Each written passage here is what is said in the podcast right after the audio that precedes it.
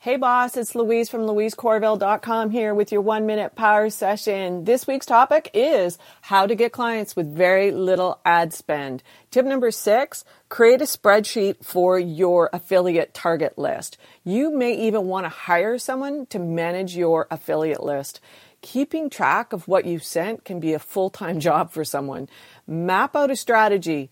For instance, you might want to send an email and then wait three days and then send them a actual package in the mail. You might want to wait for five days and then send another email. You get the picture. So it's a, a sequence of events. So be relentless. As you can see, this is a big undertaking and a person dedicated to this would be highly recommended. If you would like my three secrets to successful discovery calls, go to louisecorville.co slash discovery. Thanks for listening. Bye for now.